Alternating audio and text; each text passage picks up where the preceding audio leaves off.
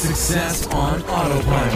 Hey there, it's Sunday, and hopefully you had a great weekend. And thank you for listening to us today.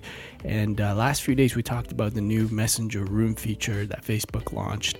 Today, I want to kind of share the experience I've been uh, playing around with, with incorporating it with the Facebook page for events and then also Eventbrite. So, if you're running, let's say, an online event using the new Messenger Room, uh, what you could do is the event, uh, the room link, you can actually put it into the Facebook uh, events page uh, if you check off online event. And that feature was not there before. So they've added that since they launched the Messenger Room.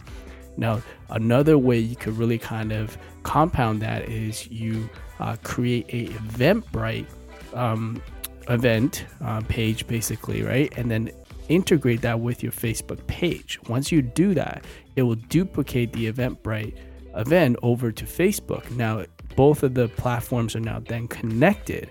And this is where the chatbot comes in. If you place the chatbot at the top of the customer journey when they first initi- initially actually register for the event, starting within the chatbot, then that way your chatbot is able to actually send them reminders, uh, give them details in a automated sequence, whereas before you have to manually send them information through all the multiple different channels. So This way, you're just leveraging a virtual assistant via chat to be able to do that for you. So, we made a video in the past on how to set all that up. So, I'll post it below this flash briefing so you can check that out. So, I just want to kind of give you a brief uh, summary of what that uh, entire process is. So, hopefully, this is helpful. Let me know if you have any questions. Um, and I will speak to you tomorrow, Monday. AboutEmployee.com flash briefing.